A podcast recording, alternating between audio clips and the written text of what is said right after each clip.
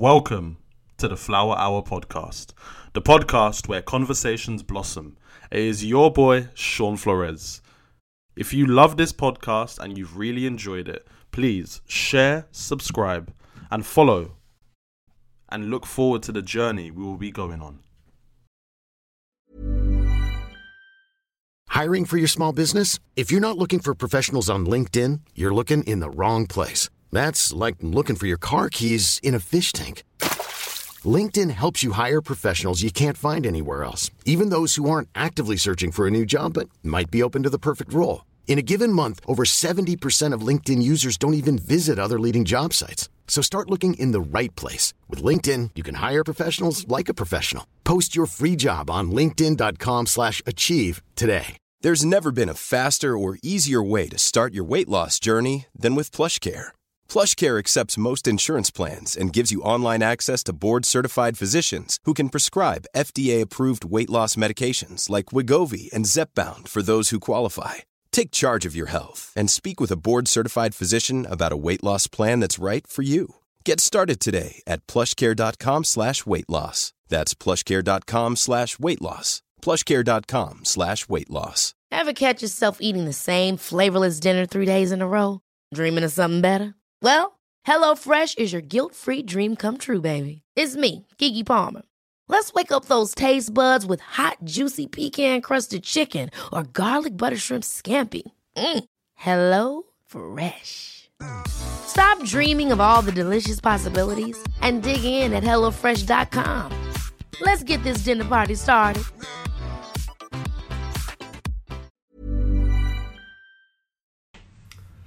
Hello, everyone. You are joined for Flower Hour, episode 23. I know it's been a while. I've been gone for ages, but I've been plotting, planning, predicting all the different things that I'm going to be doing with this podcast. So I'm going to be moving it eventually over to Zoom, where I'm going to have so much more freedom. People are going to be able to listen to the podcast outside of these time parameters that we have on Instagram Live. But most importantly, I hope you've all been well. I hope you're dealing with this next lockdown um, a little bit better. Country's in a little bit of a mad place, but I'm going to be joined today by James Appiah, a young Cambridge undergraduate student, and I'm just looking forward to having an amazing conversation with him. We're going to talk about politics, both of our movements, what we're doing in the world. So it's going to be something a little bit different. And then this will be my last Instagram live podcast kind of thing. I'm going to be doing it more on Zoom. So you're going to be able to see both the faces at once and it's just going to be a better setup. So I'm looking forward to that. So I'm going to send this through and hopefully we can get this show on the road. Let me get one. I need to charge my phone.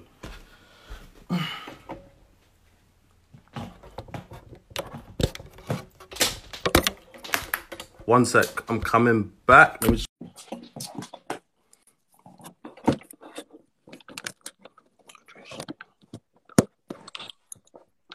James, one second. I'm, I'm literally just tra- trying to get my charger in my phone. Do you know what? Bun it. The battery should last. If the battery doesn't last, I'll find out the hard way. How have you been doing, man? It's been it's been ages since I last saw you. It has been ages. It's, been, it's almost been a year actually. It has, man. So listen, I introduced who I am, but I want you to introduce yourself to my audience and everyone that's going to be watching on my side and also your side. Yeah. So hi everyone. My name is James Appiah.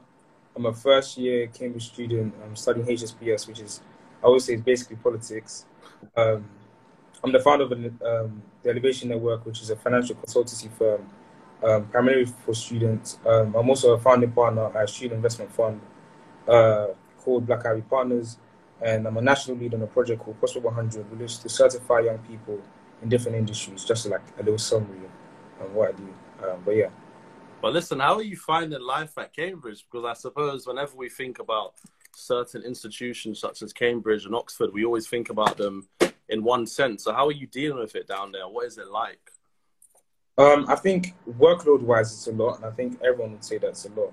Um, currently, we're in something called week five. Um, so week five is where you kind of get bombarded with work. So whether that be like essays, whether that be lectures, whether that be um, supervisions. Um, some people it's for, for obviously for different subjects, it's different things. Uh, for the for the for the subjects I'm studying, it's mostly essays that I'm kind of getting bombarded with, but I'm, I'm handling it. Um, the main thing is time management. I think I don't think in terms of complexity of the work, there is there complexity is a big thing, like trying to understand certain concepts, theories. Um, but I think for me, it's just time management, and I'm just trying to manage my time as much as I can, um, to essentially get the work done and get on a high standard. And, and and what's the social life like? Are you around a lot of um, other melanated individuals? How are you fitting in? What is it all like? So I think for me personally, my social life is amazing. Like like I, I love I, I'm just I just love everyone here. Um, different characters.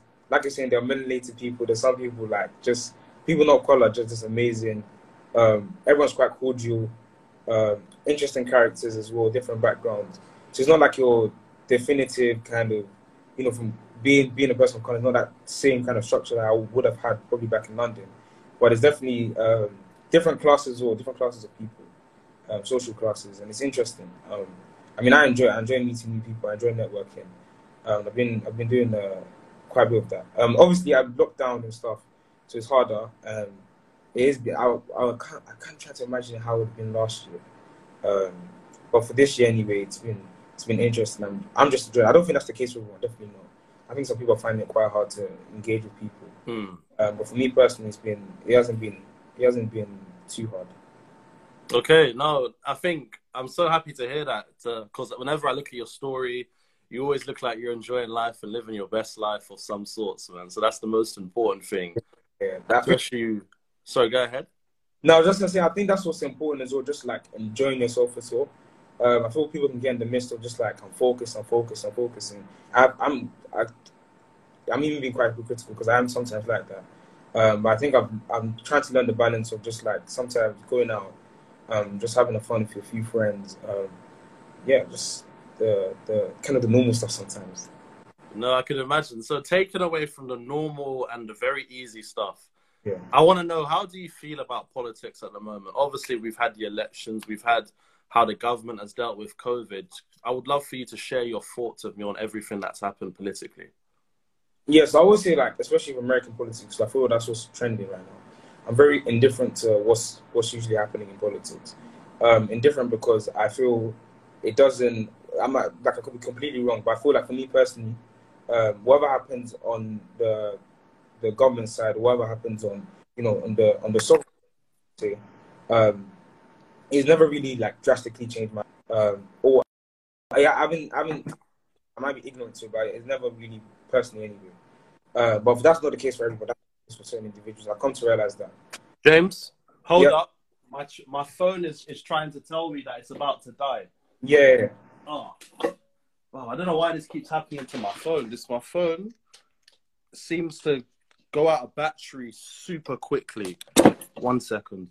Let me see if I can just get this in, so then we can just carry on.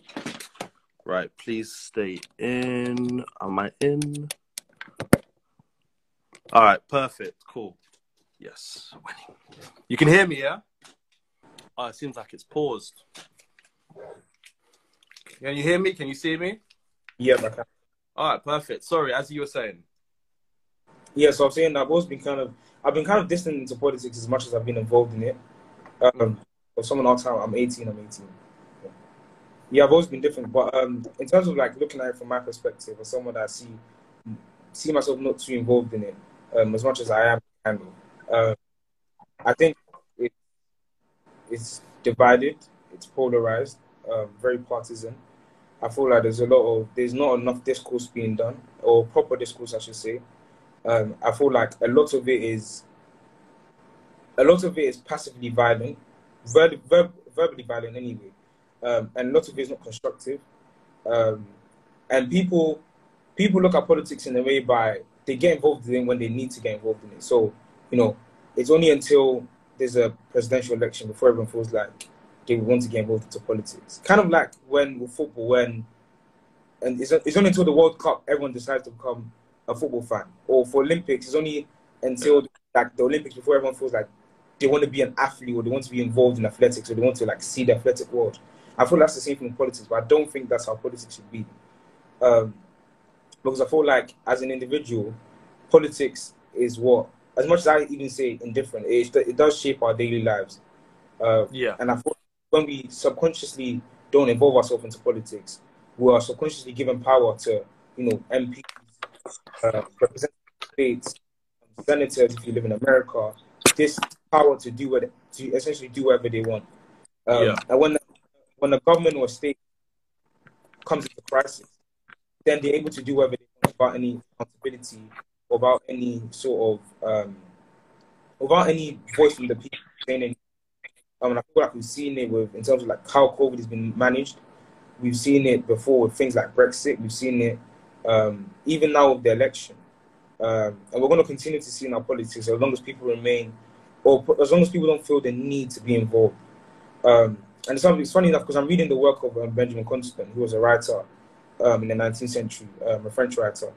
Um, and he talks about this. He talks about how people that are not involved in politics, the danger, the danger of modern liberty, or the danger of you know people not being involved in politics, is the fact that they can give up, they, they subconsciously give up their power. Um, sometimes we're too invested into our private life, personal life, and what we do is that we, we take away ourselves from the community, we take away ourselves from what's actually going on in our world, and we we kind of we've adapted that culture so much so that sometimes an individual doesn't feel the need to get involved into politics or the need um, to express themselves um, in a political manner, manner. That could be by voting. They don't see the need in voting. They don't see the need in meeting up with their MPs, talking with their MPs, and things like you know like the free school meal situation, stuff like that happens and it, and then he has to take you know he has to take someone like Marcus Rashford or has to take someone with a bit of power before it can happen. When really and truly the power should be with the people. Um, but yeah, that's why I think I stand in politics. I think people more people need to get involved in it. Number one, I think number two is become very is a bit is a bit of a verbal battle. So it's a, a bit of a Twitter kind of um, battle, and I don't think that's constructive. Um, that's why I'm, if you see my Instagrams, you know I have those debates because I feel like that's kind of is it's civic engagement in a different way. Um, but yeah, someone said everything's political. I do agree with that to an extent. Um, I think everything things have a political element. I don't think everything's overtly political, but that's a different conversation. I, I think everything is inherently political, whether it's in overtly political, I think is a whole nother one. But I think you said a good point. You said that people don't support England or they don't support the United Kingdom when it comes until it comes to like football and the Olympics. And I suppose people always argue you should be on the right side of history, but I think some people want to be on the right side of moments. And I think you could see that in terms of like Black Lives Matter, where people jumped on the movement for the moment, but when it ended, when attraction had died out, people were no longer into it. And I wrote a recent article on how I felt like Black History Month was super underwhelming because I felt like there was a racial collective fatigue that happened on earlier in the year. I think all the conversation you had about race was earlier on in the year. So I want to ask, how do you feel, especially with Black History Month just have gone, and also the Black Lives Matter movement as an organization and also as a concept? Um, so we are answered that someone said that corporate influence over politics the main reason why people are not engaged in politics. Um, I agree, but I don't think that should be an excuse for people not to get involved. If that makes sense. I hope I said that the right way. Um, I feel like that's that's entirely true. Um, someone said, "What school did I go to?" I went to school St Bonaventures. It's in East London. It's a great school. Uh, and yeah, so answering your question in terms of racial fatigue, um, Black Lives Matter, um, and the, kind of the whole thing surrounding that, I feel like um, I talk about I took it's kind of like a theory I created, but it's probably like some writer or thinker that's already had this theory. Um, and I call it yeah. it's, it's, it's, something I just came up with. It's called motions. And what happens is I feel like with with our world we have motions whereby you know there's something that's popular trending. That could that could even be a celebrity dying, so like Kobe, Chadwick, or it could be and a big event, Black Lives Matter. Um, or it could be a political event like the US presidential election, or it could be something like um, the Olympics. And what happens is you get people invested into, into this thing, um, whether that's by viewing, whether that's by voting, whether that's by engaging. There's always a way that they try to get engaged with it. And I feel like it happens and it, there's a hype around it, then it, it goes away. Um, so, for example, it's funny, shout out, shout out to Prophet Elijah, he's on here. I spoke to him about how um, every four years when there's a presidential election, you get a lot of Christians using the time to manipulate the, the, their audiences and scenery. Um, some Christians, anyway, not all Christians, to try to gain a bigger following by trying to like predict stuff or trying to like associate stuff or attach stuff with Jesus and God, um, or attach politician names and um, people with certain like political ideologies and stuff. And I don't, I don't think that's entirely right. Um, and we get that because of the motion. We get it's, it's gonna pass. Like after this election, after whoever, because um, you know, there's the ideas of recount and the fact that Trump will still be president. So after inauguration, we're going to see who's president. There's going to be the that moment where it's like, what, what are they going to do with the policy? And people are going to people generally people are going to forget about the U.S. president for a while until he does something big or crazy. Um, and then we're going to move on to something else. This year has been COVID throughout because of lockdown. this has been COVID throughout. Um, it's been COVID because of what's happening. Um, but it's going to get to a point where people forget. I think that's what Black Lives Matter was. It was a motion for everybody, and I think um, very controversial person, but Candace Owens talks about this as well. She talks about how every mm. presidential it rises again. Black Lives Matter rises again. A black man is murdered by a yeah. policeman. Um, it, last time was Flan, um, Flan um, Castillo. Fernando Castro. Yeah, yeah Castro. Yeah. That was the last four years, and, he, and she she predicts that next four years is going to happen again. So I think it's Black Lives Matter was a motion. And for the slogan of Black Lives Matter, I definitely stand by it. For the whole movement itself, I think it's controversial in itself. Um, and I'm like, I'm not going to speak on it politically because you know people have views on the whole thing. Um, but like something like as much as I think it was it was part of the emotion. The way I see everything else as emotion, um, and especially with me, like I'm a Christian, so like I feel like a lot of things is like even see it when you read the Bible, you can even see these things happening in the Bible as well. It's like there's certain points, there's certain pinpoints where things happen, people get involved, and people just disengage after a while. Um, and I think that's what that's what Black Lives Matter. It wasn't it wasn't entrenched talking about the social injustices that people face or the racial injustices that people face. It wasn't in, it wasn't embedded thinking about why a black person enters a space and they feel uncomfortable, they feel accommodated, they feel alienated. It wasn't those things weren't sp- spoken of.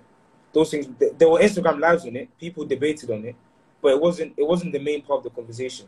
The main part of the conversation was let's put a black square, or it was you know I I stand by black people or you know, I think Black Lives Matter. Like the slogan became the slogan became almost as a it became an idol. I think I think the slogan became an idol. I don't I don't think that was the I don't think that should have been the main cause um, of the whole movement because yes, we, we like everyone. It's almost like everyone everyone knows that Black Lives Matter. That's not what I don't think that's even what we're trying to even. I don't think that's the real issue. I think the real issue is about spaces and how we feel in certain spaces and how we feel by society. Because when someone's racist to somebody, sometimes you know there's overt racism, there's covert racism. So there's a racism that's like literally like someone saying the N-word, for example, and there's racism by which someone has a prejudice or a view of a black person that you know they've probably they've probably been inherited. They've kind of it's been a family thing that, or it's been something that they've learned from school. It's something that it's just a general prejudice. Let me just put it like that.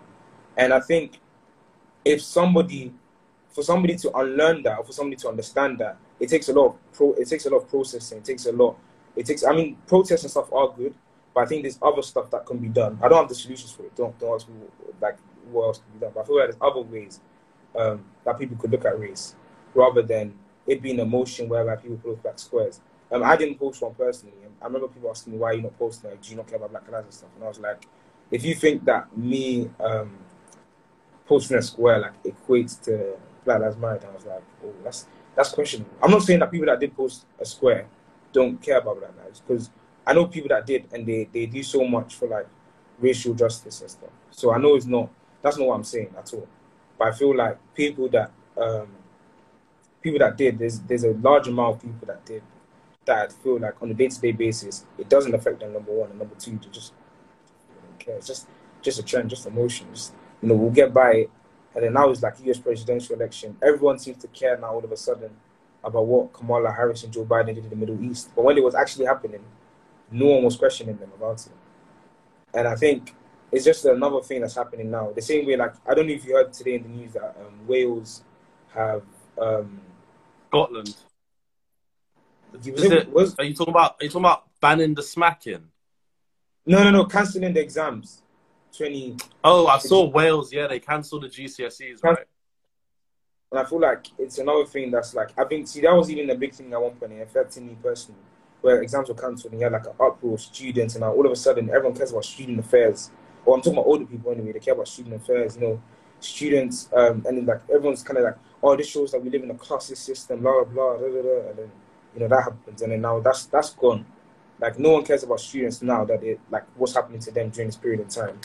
Um, so I think like I'm talking about is emotion thing. So if you ask me literally, because I feel like I've waffled on for quite a bit. If you ask me Black Lives Matter, what I think of it, I think it was a big motion, and I feel like it's a motion that pops up every now and again, almost like the Olympics. If I'm being very brutally honest, and I feel like it will pop up again at some point. But for now, it's like you're saying, it's not really catching on. Another example, SARS as well, Nigeria. That was another motion that we saw. You know, everyone posting SARS, SARS. You saw the red flag with the blood on it. Does anyone know what's happening right now in Nigeria? If I start to um, so I feel like yeah, motions. Um, that's my answer to you. I think what's really interesting is you you drew on a lot of points, and I think, as you said, you know, by your own theory, whether or not someone else has out there, emotions, and I think black squares are almost like a badge of approval to say that I care about Black Lives Matter, and then, as you said with SARS, when people put stuff on their story, they felt like they were doing something. And then you have, you know, with Wales banning the GCSEs, and you had Manchester, the University of Manchester, the other week, putting children yeah. up, put students in the fences.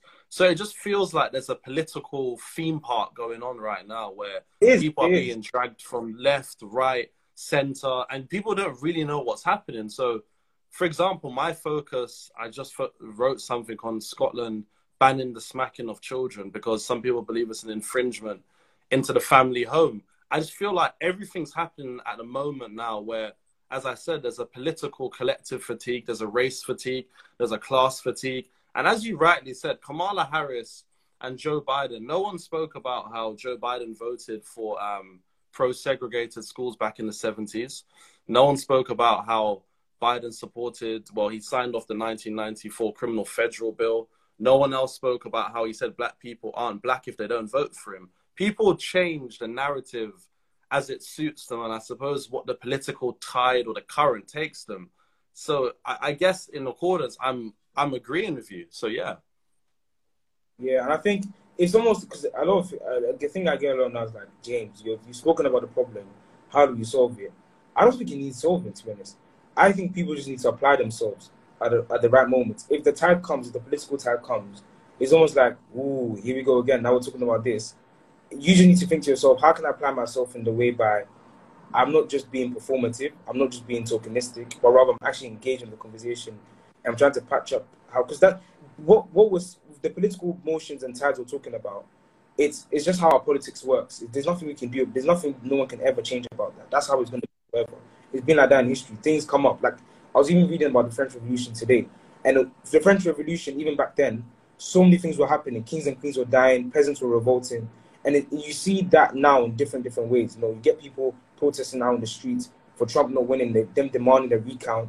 So there's always going to be like that kind of um, power shift because because of the way our society is set up. Essentially, I think what people need to do is people need to see, okay, where do I stand? Number one, and number two, how can I apply myself into these situations? Am I just going to be a silent watcher and just be apathetic and just literally not engage? You can do that happily. You can do that, but then how is that how is that going to benefit you and your generations to come? You have to think about that as well. Um, so I think for me personally, even me, I'm still learning. How am I going to apply myself? Is it just am I just going to keep posting on Instagram every single day? How, does that even solve anything? For how long? Or is it a thing where like I'm actually going to try to like you know get a degree, see where I end up in social policy, and actually try to make actual changes? And I feel like I'm trying to put myself on that journey to be able to do that. Not everyone has to do that. Not everyone has to like want to end up in social policy or want to change politics in some certain way.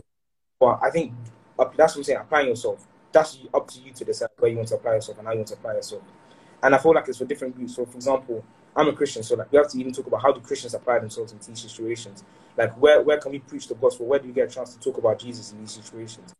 Um, as a person of color as well, you have to think, how can I bring how can I bring increased representation in this political time? If let's say, for example, it's um, I don't know.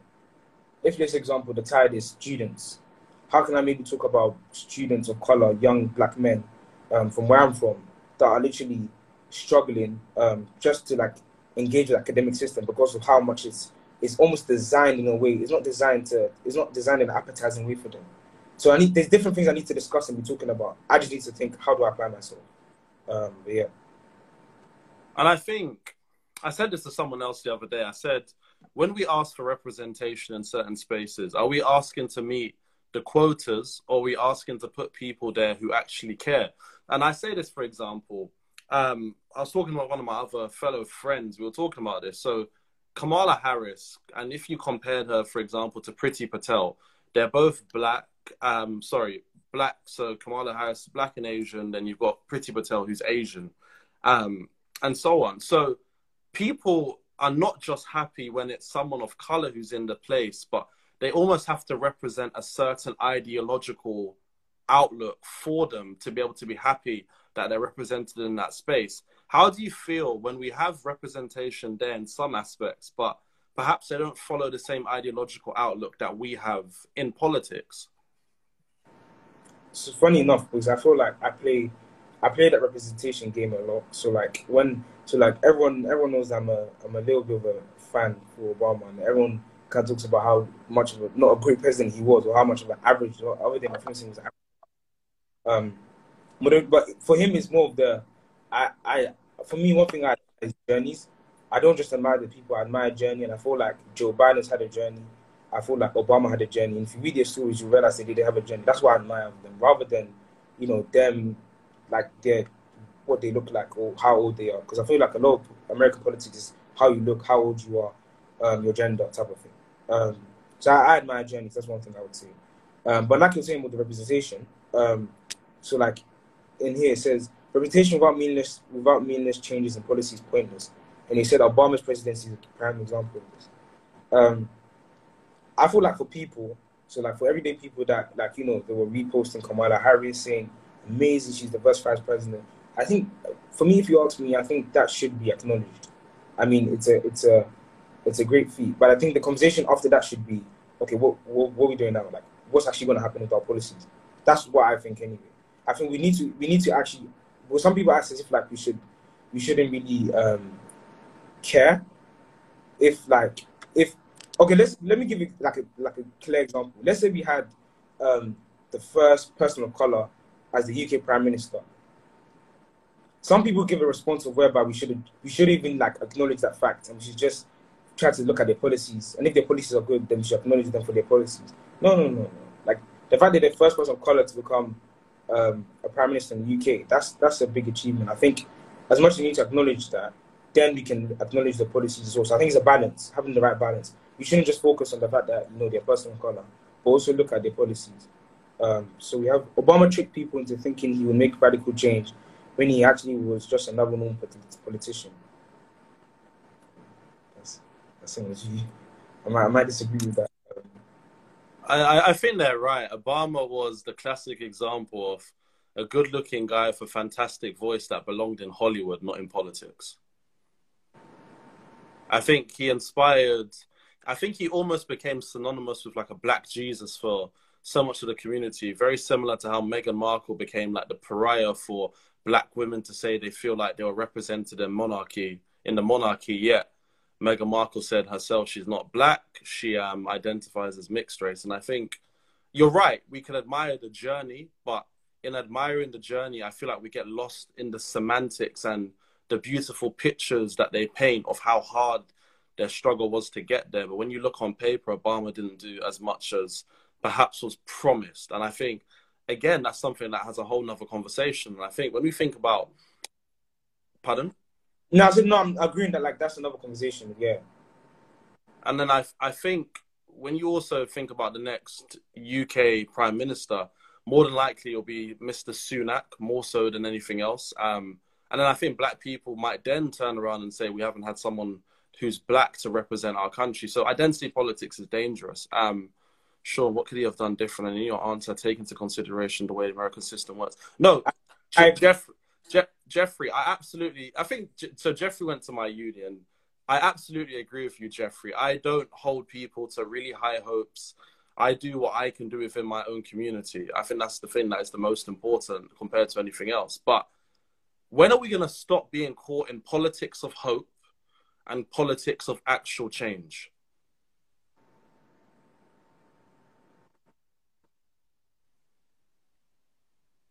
Are you reading the question on the screen? Yeah, yeah. Sorry, sorry. when you speak about your admiration for their journey, does that translate to an admiration for their policy as well? Well, for me personally, okay, this is me personally. I think it's exclusive, and it's only because um, it's exclusive. Yeah, it's it's exclusive because it's exclusive because I feel like I'm around people a lot of the time that struggle. Um, as much as I'm around like people that are like doing well, I'm around people that struggle as well. And like I know how hard it is to break into certain spaces. I know how hard it is to like find yourself at the top. So when you do do that, I feel like some sort of admiration needs to happen. Otherwise, we're going to get to a point where we're just too bogged down on the politics rather than. I feel like politics is more than that. If that makes sense, politics is more than policy. You can't you can't reduce politics to just policy. Otherwise, we'll call it policy and not politics. Um, but yeah, that's my answer to that.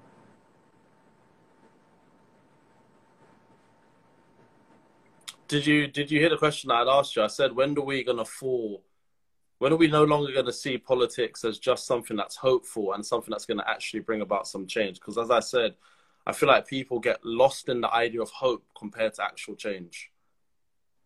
Um, I think that that's down to um, a change in the way we view politics. I think politics. I think for for many people, politics is news, and politics is social media, and politics is um, Obama giving a great speech or Theresa May crying on the day she's about to leave office. I think that's politics for some people. I think politics is much more than. Politics is a it's a it's an internal game that is actually for people is not they politics tries to not engage your everyday person. It's, it's almost it's like it's almost like finance, you know, like investing in stuff. It's, it's just in anything in general has been created in a way that that the average person is not meant to be involved. In. So how we how do they do this? They bring they bring in systems. They bring in words that you don't understand. They bring in you know you have to you have to do something to achieve. Like for example, to be a politician, you need to go to you need to go to education. You need to you know start. You need to, you need to have an education. So you need to go to university. Arguably, you need to like. There's so many things you have to do to get into these spaces, and that's done so that the average person just walking around that doesn't care about anything doesn't get involved. That doesn't have a space or doesn't have an influence essentially.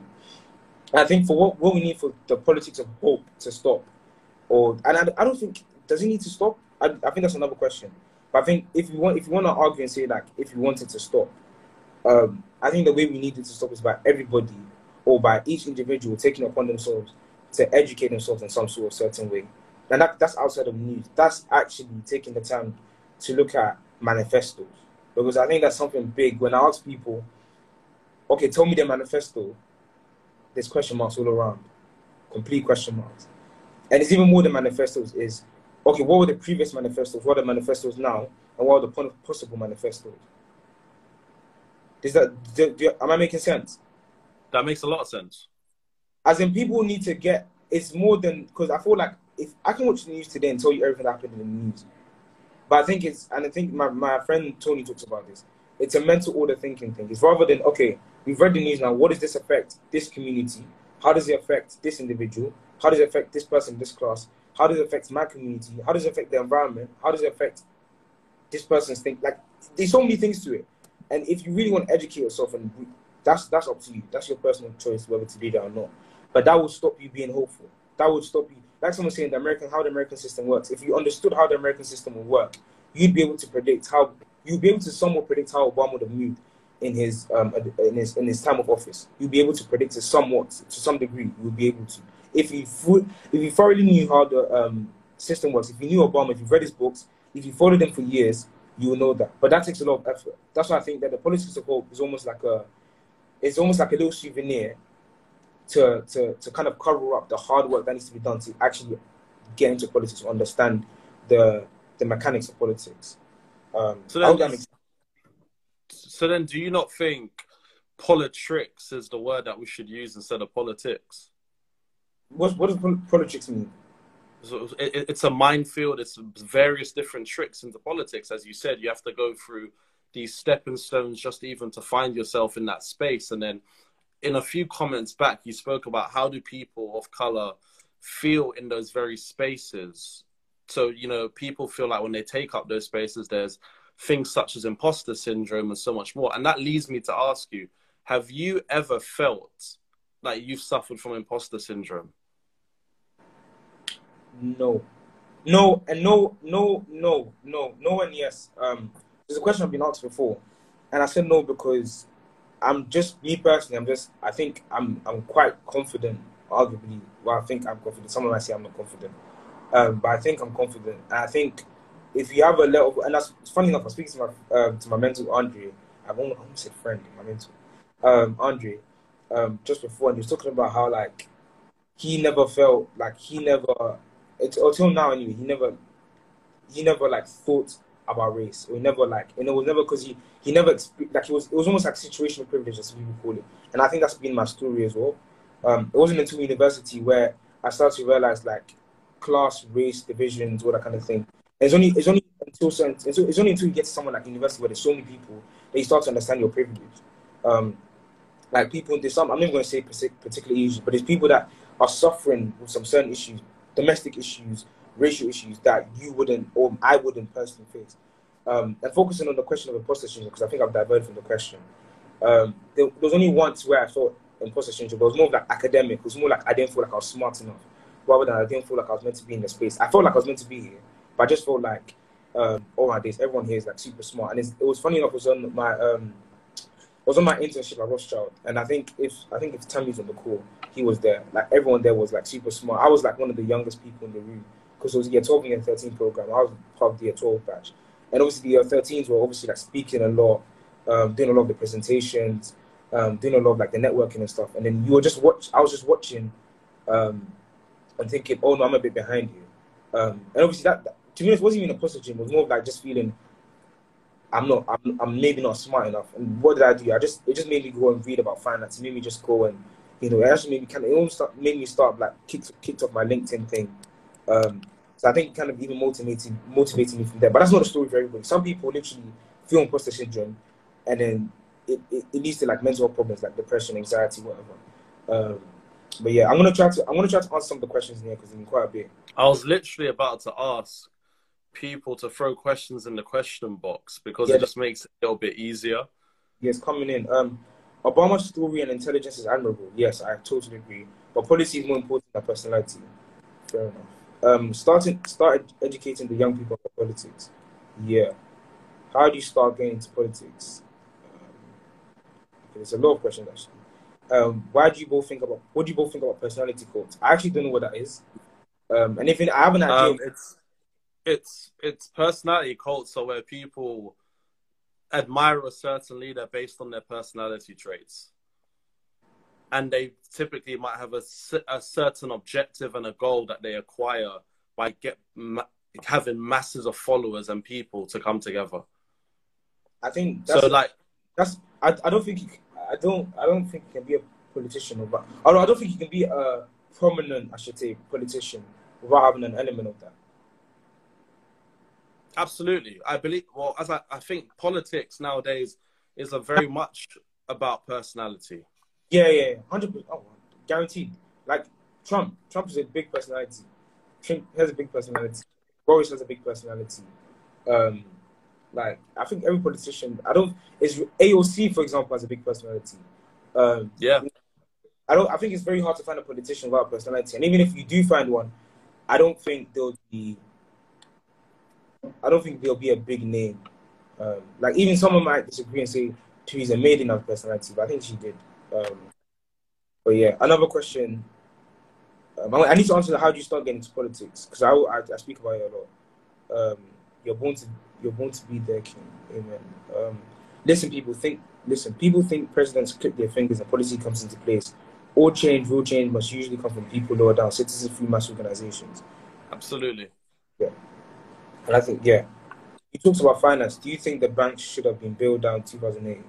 Whoa, that's a different conversation. I'm not going to get involved with that. I'm not going to get involved with that. Uh, I think okay. I'm gonna I'm gonna um, answer this because I want to keep it to like politics and contemporary stuff. James, give me yeah. a quick answer. Do you think the bank should have been bailed out in 2008? Yes or no? I don't know. Okay. Um, start educating the young people what was the other question? Wait, how do you start? Okay, so for me personally, um, the way it started was I was the person that like I'm a very much visual person, so I remember like I can literally remember watching Tony Blair, George Bush, David Cameron, Nick Clegg, Gordon Brown, um, Obama, like all these people when I was young. Like these these are the people that kind of like I'll literally come home from school and these are the people I'm watching on TV every single day. I'll see them on yeah. the news every like this is and the thing and this is probably because of my dad. My dad is one of those dads that like watch news all the time. So I'll be seeing these people like every single day. Um obviously like I was watching football and stuff, but it was mainly it was mainly this politics was mainly the thing that I was watching like every single day. It was mainly the it was mainly the thing that I was seeing on the news every single day. And then you know you hear about like they would be debating, question time will come on, they'll be arguing, blah blah. And it was all it was all quite fascinating to me, fascinating to me. Um, and I think that's what people it's fascinating. Politics is fascinating to some people. It's just fascinating. Uh, but I thought to myself, how can I get involved or be more involved in that? And I think it wasn't until you're 12 I got the opportunity to get involved. And it was simple stuff as like the charity. Most most charities are political. You don't realize it, but most charities are political. They're social campaigns. Getting involved with those is a good way to start. Just emailing your MP for conversation is a good way to start. Maybe even arguing on Twitter with somebody is a good way to start as well to get involved in politics. Like it's it's it's, it's, it's a weird stepping stone, but I would have never said this ten years ago. But literally going on Twitter, following a few controversial people, um, and just engaging in conversation, or just even if you don't engage, just reading through the conversation. Like one person I follow, um, another controversial person is Tom Harwood. Like I follow him. He's a, he's a, he's a big Tory. Um, not not that I'm a big Tory or anything, but I follow him because every time he gives, I think he gives very interesting analysis for every situation. Um, so I follow him. Like I read some of his stuff, stuff like that. Owen Jones is another interesting person, big lefty. Um, some of the stuff that he talks about as well, very interesting. He's, he's about to start his own news channel. Very interesting to read. Very very interesting to get. Owen Jones. Yeah, yeah, yeah. Oh God. like, like Owen Jones, he's so biased, but I've read his books and I think his books are incredibly interesting. Yeah, that's what I'm saying. It's just someone's asking like, how do you get started, and this is how you get started. Is like these political figures are there, and they're there not just for the. Sometimes they're not there for the edu- entertainment. They're there for the educating because they can literally educate you on um, on issues. But I think the only thing with take everything with a pinch of salt. Don't take whatever they say as gospel because it's definitely not. They make mistakes. They're sometimes wrong. They make wrong predictions. Just listen to them. Just read, read what they're saying. I remember there was a time where I was listening to Candace Owens, another controversial person, but I literally listened to her, some of the some of the arguments she made. Dr. Umar as well. You know, take take a listen to him, um, understand what he's saying. You know, um, he was talking about like the academic holocaust and eugenics, and like there's just so many people out there you can just start engaging with. In terms of like local politics and stuff, that's up to your area and what they're doing. Your MYP. So Gabriel Deji here, he's an MYP, a member of Youth Parliament. Um, I was on the Youth Parliament committee as well. And I got involved by that because I was doing a knife crime campaign. And that knife crime campaign led me to get into the youth parliament committee. Um, and for that as well, that even broadened my horizon in terms of like that political network because I started to actually meet MPs. You know, to actually do, I was actually doing the politics. Like we're creating recommendations for how we can, um, you know, change the scenery or change the outlook of knife crime. And if you want to ask me if that if that was effective or not, I, I really can't give you a solid answer. But one thing I can say, and I can definitely say with my whole heart, is that it definitely, for me personally anyway, and maybe for the people that were watching us during that period of time, because I know we had a, we have a few following, it was interesting to see how people in Afghan, because sometimes we, we do our posts and stuff, and we had people saying that, oh, this is stupid, this is nonsense, and you have people that are like, oh, this is really great, I'm going to get involved. Um, so that's why I started getting my politics. It's different things. Engaging political figures through social media, get involved with your MP, get involved with what your community is doing, your social. Um, so, like for example, one thing I remember is even I might even be posted because of this. Um, I was talking about like MPs, like not everyone knows who the MPs are. Get just try to get to know the MPs at least, like just the minimum. Just try to know his name at least or what his age, um, and then try to email him. Just keep dropping him. He might not answer. Like I did work experience for both of my MPs. Um, and all that I did was literally constituent letters, responding to constituent letters, and that even see everything that you do opens your mind. It opens my eye to see that not everyone's privileged or not everyone's living a comfortable life. Because if you read constituent letters, you see people in the UK. Not everyone in the UK is living a comfortable life. Um, like literally most of the letters on homelessness, water not working, rundown houses, and I was literally I had to think of responses to them, how the MP will get back to them. Something like MP surgeries, or you know, sometimes you see those little posters about my MPs doing, my MPs doing that. Joining Instagram live like this is a good way to start politics as well. So there's so many things. I think I can't. I like to put things in numbers, but I think I've said so much. Um, but yeah, I think I'm gonna try to listen. I have one question. I have two questions actually, James, in the question box. I'm gonna put this question up. Do you think that people often forget the power they have? Democracy comes from Greek demos, people, kratos, rule. I'm I'm not gonna um, the only reason I'm not gonna like extend my answer on this because I think it's very simple. I think people do forget the power they have, and I think it's as simple as that. I don't like I don't think there's like I can't really say anything else. I think people forget the power they have. Yeah. But then, why do you think people forget the power that they have? Why do I think that? Yeah, why do you think? I want your personal opinion. Um, Atian spoke about earlier about like corporate corporate influence. Um, I think I spoke about before the systems. Um, so the system tries to make it look like you're not smart enough, you're not good enough. Like I always tell people, I'm not, I'm not that smart as I look. Like I might speak or articulate myself like I'm smart. I'm not that smart relative to other people. Anyway, Cambridge, you truly see people that are smart academic. Um, but yeah, I think it's, I think it's how the system portrays and how like it, it tries to disenfranchise people um, from getting involved. Not not in a sinister way, but just in a way by it's easier for the people that are in the space to maneuver without accountability, to maneuver without, um, you know, having every single individual try to get involved. Because I feel like there's a sense of politics whereby it needs to be for the elite, quote unquote. Um, and I feel people, I feel like every single politician has tried, especially if you become a politician, you're thinking, oh, this is really cool. Like, how do I like stay in this kind of circle? And you do stuff subconsciously that would make you kind of stay in this little bubble. Um, I think that's why people don't realize the power they have. So, for example, on on on media, they will put out these how many votes there were, and you thinking there's hundred thousand votes. You know, 70, 74 million people voted for Joe Biden, seventy-one million people voted for Trump. I could be completely wrong with the numbers, something like that. Um, then you're thinking, why does my vote count? Then you're just then you're already questioning your power. Then you're like, I'm not going to vote. It's not going to make a difference. You know, that's how we start questioning our power. And I think there's so many other systems that make us think. You know, like for example, someone might be trying hard. Um, I know there are a lot of like social activists here. Someone might be trying hard for, let's say in America, someone might be trying hard for the Paris Agreement to have been sustained. Donald Trump pulls off the Paris Agreement. You're thinking, oh, I, have, I have no power then. That, it doesn't mean that. It just it just means that the power dynamic right now, it's a lot with the political elite. It's, it's, it's heavy. It's heavy with the establishment. We just need to every day find a cause, or if you if you want to anyway, find a cause of how can I as a person display my power. And you'll be, and as you do that, you'll be like, ask, um, I think, I think he should come on this live afterwards because he can, he's a good example of someone I feel like he's tried every single day, or maybe not every single day, but he's tried to like, you know, have some sort of political change and he's taken into spaces like he's spoken in the House of Commons before. That's amazing. Um, I feel like you can do, as a personal person, you can do your stuff in your own way. It doesn't have to be on a public, it doesn't have to be on a, so on a popular level. It could even be something very small in your own little community, in your own region. Um, and you will, and I believe anyway, you will be given the space, or you you will be acknowledged. There'll be a time where you become acknowledged, even if it's after you die. As long as you realize the power you have. But yeah, just to answer the question. That's what I mean. I didn't want to like go on around, but just to answer the question. Um, I feel like the system, it's the system, it's the political system that makes people feel like they don't have the power that they have, um, and that's like because of the jargon that's used. That's because of how complicated the system is, and that's because how sometimes the system is presented in such a um, almost some, like some politics is, is, is in a dear manner. It's like politics is so bad right now. Look what's going on. Blah, blah. And I'm, I'm a person. I'm very optimistic, so I try not to look at what's like the bad things that's going on. I try to think to myself like, look at the Biden Obama bromance, um, rather than looking at oh, um, Biden said this, Obama said this, and it's almost like um, ignorance is bliss type of thing. But I feel like sometimes we need to do that. Otherwise, like you're saying, we're going to get political fatigue and get tired eventually of, oh my days, not this again. Oh my days, not this. And I think we need to start to accept certain things. Um, not, not, okay, so not, ex- I don't know explain. I'm trying to distinct the two things, but you What know, is it? Accept the things you cannot change and change the things you cannot accept.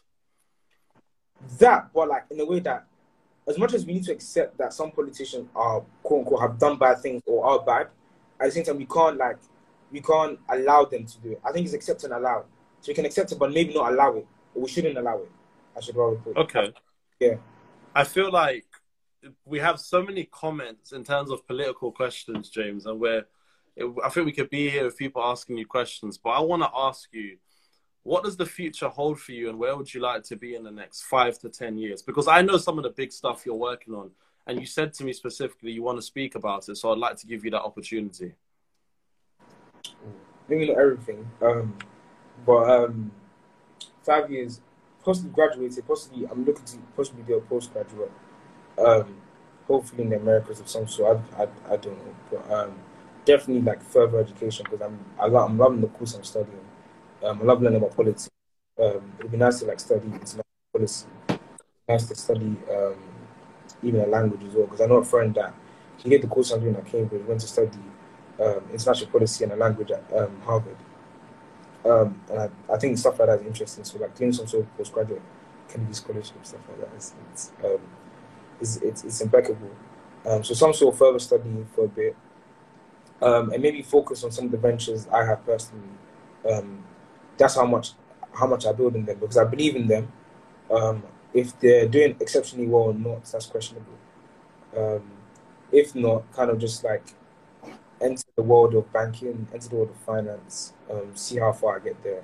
But eventually, after the five years, like the five years of basically, basically kind of figuring out what do I want to do for the next 20 years or 30 years. After that, it would be a thing where I want to enter social policy definitely. And just, I enjoy. I think a lot of people ask me, like, why do you want to enter social policy? What do you want to change? What's your, um, like, what's your big thing? And I think it's just, I, I just enjoy it. Like, like I said, I don't think I've said anything that's like been polarizing. I don't think I've said anything that's been like, James believes in this or James is a big advocate for, for this. I just enjoy it. Um, it's almost as like someone enjoys playing FIFA or someone enjoys watching Netflix. Um, for me, it's politics, and for me, it's like watching debates, um, watching politicians grow, um, watching politicians make mistakes, uh, watching politicians get cancelled. Um, I feel like I'm learning craft. Um, so five years for me, I'll be 23. Yeah, hopefully, hopefully, just about to enter either my own venture or my own business, like fully taking that full time on, or if that's not entirely working out, possibly entering investment banking or something Okay. And where do you see the future for politics at the moment? I, I, know you said you're an optimistic person, do you generally in your heart feel positive about the future for politics?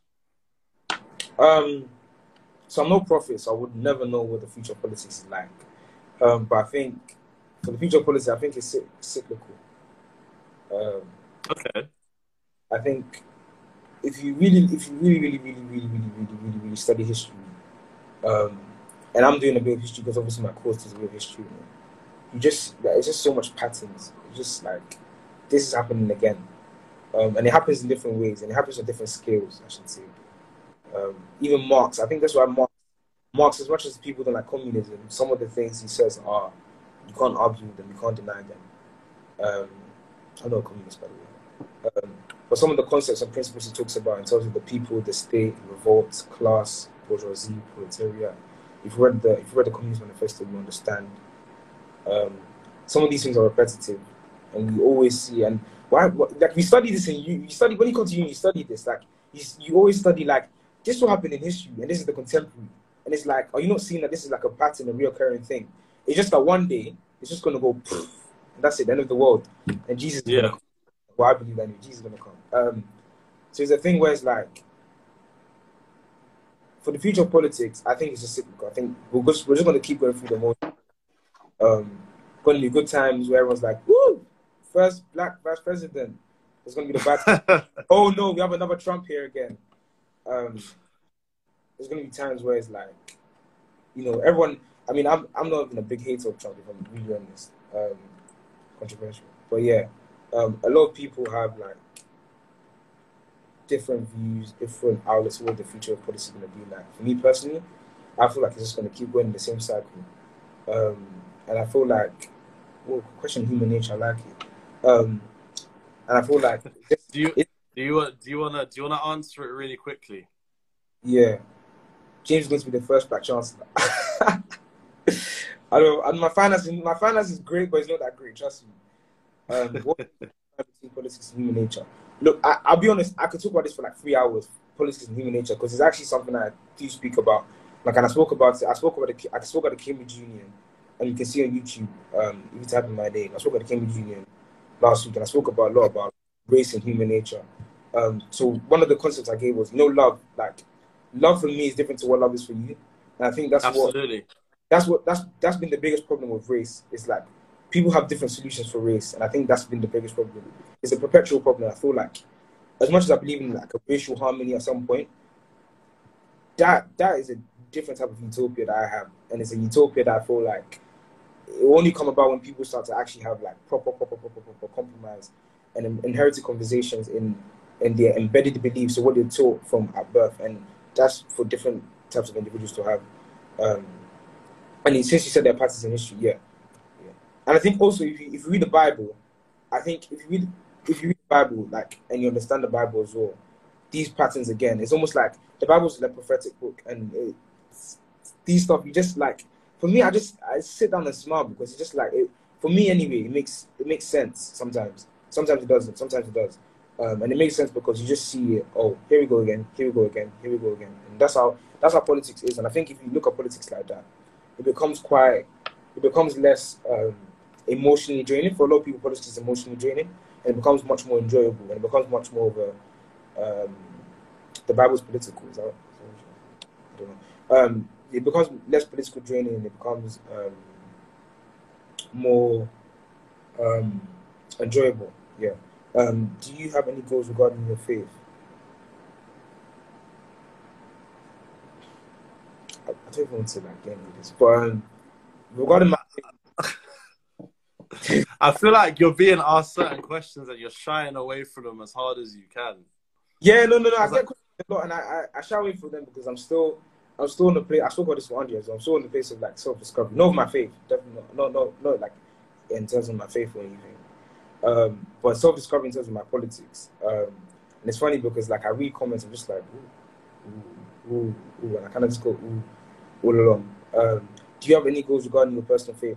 Um, I'm not gonna allow outline them because I don't think it's I don't for me personally it's not right to be like, oh yeah, I want to do this. I want to like some a Christian will come on here. Want to save hundred thousand souls. Um, careful speaker, yes, I am. Uh, I'm very cautious of what I say. Um, you sound like I, a politician already, James. You answer no, certain questions and don't address others. Yeah, I can say something that could get me cancelled in the next two, three days. I'm very careful. Listen, do you know what it is with like when people jump on my, you know, podcast? I say to people, you're not gonna get cancelled by me. If people get triggered outside of it, that's their issue. They need to walk around with a big red button. Evidently, I feel like you should come here and know you can say whatever you want and not have to live in fear of cancel culture. Obviously, that's easier, but I, I feel like you're a politician in the making with your certain diversions and the, the, the, like the questions you're answering, the questions you're not. Like I feel like when you're answering when questions, you're, you're a bit like whoa, matrix. I feel like you're moving left, right, up, down, horizontal, vertical. I, I feel like I've noticed it, but maybe it's because of what you're studying, or as someone said, you're a careful speaker, man. You're preparing for a political career, as Atheon said when I was on show, he was asking me some difficult questions. yeah, and uh, some of the questions because you know the thing is with questions is you don't actually like I, I'm a very like prepared person. So usually when I I'm usually like I have some sort of answers I'm going to give, and I'm, I have an idea of what some of the questions are just like like I've never even thought of it like the personality call, call one. I've, I've never thought of personality code. Like what's that? Like it's never been in my, it's never I never thought of it before. Uh, so when someone asks me that, it's just like oh cool cool cool cool. Um, but but I think it's good in some senses that you're admitting that you don't know everything. You're still on your journey of self discovery, and I think people forget like you're 18. Yeah, that's what, I'm. I'm just a little kid. I, people forget like like I'm 26, and I think if I knew the things that you knew at your age, I'd be a very different individual. I had to learn and go through university to learn certain things. Do you know what I mean? And I think you're going to go on a journey where you're going to be like your your views are always going to be challenged. As long as you don't live in an echo chamber and you climb out of the rabbit hole that you may or may not be in you're always going to learn something that you're different. You're going to have something that's going to come against your view. Definitely. Definitely i feel like i feel like you're reading some of the questions and you like like you're waiting my head is shaking um someone said faith and politics should go hand in hand do you have any um, goals regarding your future? I, I, think I answered that. I think I did. Um, I think I did. Connect. You know connect- what? Well, James, like you and I already agreed we're gonna do a part two anyway, and I feel like you agree on that. Yeah, like yeah, like, listen, like we agreed on it. We agreed on that already, man. We spoke about like, listen, you can't run now. I feel like I, I must be like the Black Piers Morgan because Matt Hancock wants to avoid me on the Good Morning. Do you know what I mean? No, Matt, That's no, how I'm feeling no, now. No, Matt Hancock, if he's watching me or if he ever watches me, like, nah, he, he needs, mate, you need to be better, man. I've, I've, I've watched, I've watched his interviews and I've laughed. Like the one he was being asked about black people in the cabinet, and that was like a classic politician politics. um, Absolutely. Um, and then the one with Jon Snow as well on Channel Four when he answered as well. Um, and just Snow kind of just got angry. It Was like the poli- parliament's in shambles. Like that was his response. Yeah. Um, but yeah, like questions are hard. Um, they're hard to answer. I feel like the amount of questions you're getting though are for a very specific reason. It feels like if we do a part two, I might have to put up a questions box and then we just ask all the questions that everybody has and leave it for a while because you're getting a lot of questions that are, that you can't address in the short amount of time that we have. Ex- exactly. I think that's what because I can say something. So, for example, okay, let me give you like a clear example. I was on. Um, I, I'm sorry. I actually do a podcast myself. Um, um, it's gonna it's gonna launch and everything. I'm doing a podcast with a few friends and stuff. Um, and on on the podcast, I said um, I've never faced racism. Hmm. Everyone got angry. Yeah, that is a wild statement for some people. Whoa. So then this it was like and I was and also I've said stuff I've said something like um so guys do you believe in black privilege? Everyone got angry. It was like everybody literally just like was like uproar, complete uproar. Um and it's the reason why I don't make blunt statements anymore. Um because I don't want to say Is it something because you're afraid of being cancelled? Is that why though? I don't think it's a bit of being cancelled. Because look, you never. I don't think even if I become a politician, I'll never use Twitter. Like I'll, I just wouldn't use Twitter. And even if I do, be someone managing for me. And if someone manages me, I'll, I'll try to stay away from Twitter because I think Twitter is a place whereby you get yourself in conflict. I don't know how Donald Trump does it. Like he, Twitter, Twitter's the wild west of the worst parts of the world. I, I, if if people read Twitter every single day, you would genuinely believe that humans are not as good as people would like to think they are. yeah, and I'm an optimist, so it wouldn't be good for me. It wouldn't be No, yeah, Twitter's a very negative and a very dark place. But look, I got to ask you a final question. What do you want people to take away from the conversation we've been able to have in this short amount of time? Nice, nice, I like that. Um, I think first thing would be watch my Instagram debates. They're interesting. Get involved. Get involved because I know a lot of people are watching and just like, oh, I want to say something. I want to say, say something. Um, that would be my first thing. My second thing would be get involved in politics. Um, Yeah. The ways to do that: joining Instagram Live, getting yourself on Twitter, looking at some of the um, the big kind of politicians out there, what they're doing, um, emailing your MPs, seeing what like the social campaigns in your area, um, looking at area and what they're doing, joining politi- politi- politician responses. Um, I think I, the third thing would be is don't feel pressure to get involved in politics. Do what you enjoy. Um, but I urge you to get involved in politics. Uh, I'm not forcing you. It's not a command. I'm not an uh, authoritarian leader or dictator. So, yeah. James, man, listen, I'm gonna. I need more than an hour to dig out the real answers out of you because I feel like I've been softer on you today, simply because it's my first podcast back, and because I don't want to. As I said, I don't want you to be like the Matt Hancock of Good Morning, where you vow not to come back on for 200 days. You know what I mean? But I generally have enjoyed the conversation I've had with you, and I think just by the responses you've had with people, people are, are willing to have a conversation with you and you're more than willing to have a conversation with me. So I'm thankful for that. And I, I see your debates regularly, and I think some of the comments you get from people are a bit wild. Do you know what I mean? So, I, Um, like, like I, but I appreciate what you do and the debates you try to encourage, and the conversation you try to spark. James, I've got to say a big thank you, man. No, thank you to you. I think I think we should close off here. Um, otherwise, because I'm still seeing the questions are still coming. Like I've never actually I've done a live where questions have been coming, but this is like political questions and like I'm literally in a hot seat. I feel like I'm in the hot seat right now. That's Well, listen, you are in the hot seat, and when we do a part two, you like listen. You, you have to come ready. I don't know. I don't. What, what research am I researching? Though? Like, where do I start? Listen, research. Sometimes you got to have a good general knowledge when it comes to you know politics nowadays. hundred percent. Like for example, the other day I was, t- I was telling my friend, I, I won't like you have to start, but like you have to tell me more about Israel and Palestine because I feel like I've, I've just been looking at this the debate of Israel and Palestine. I've been scratching my head for like the last five years, and it's like Yeah. I need like I need to see where I stand on that. Maybe not stand, but maybe just like, see. I don't want to get involved in that as well, but I just want to know because, for example, I post on my matriculation, Cambridge. I posted uh, my matriculation, and on the the last picture is actually with the master of my college, um, Lord Smith Grimsby. He's, he's, he's in the House of Lords, a big guy, and it was it was an amazing picture, and I'm, I'm actually honored to like had a picture. There's a there's a there's a person at the end of the picture on the left. If you go on, he's on my Instagram, and he's um he's the proctor for Cambridge, oh for my college in in Cambridge, and um someone was what he's wearing it was like a like a headscarf. What he's wearing is um is from Dubai, and or and, and it's it means he has solidarity for Palestine. It means that he's pro Palestine. Um, Palestine. And I was just like, wait, I just took the picture. I, I'm not pro Palestine. I don't I, like. I don't know. I don't know. So it's like you do things as well. You say things and you don't realize like the implication that is happening. It's example, true.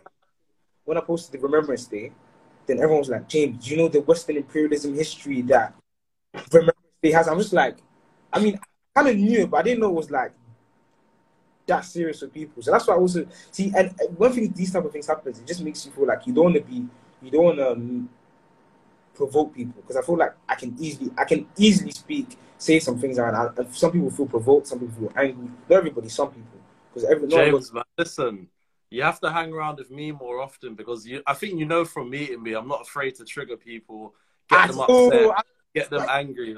Why You did you talk after the conversation um, with Mike uh, back Boris?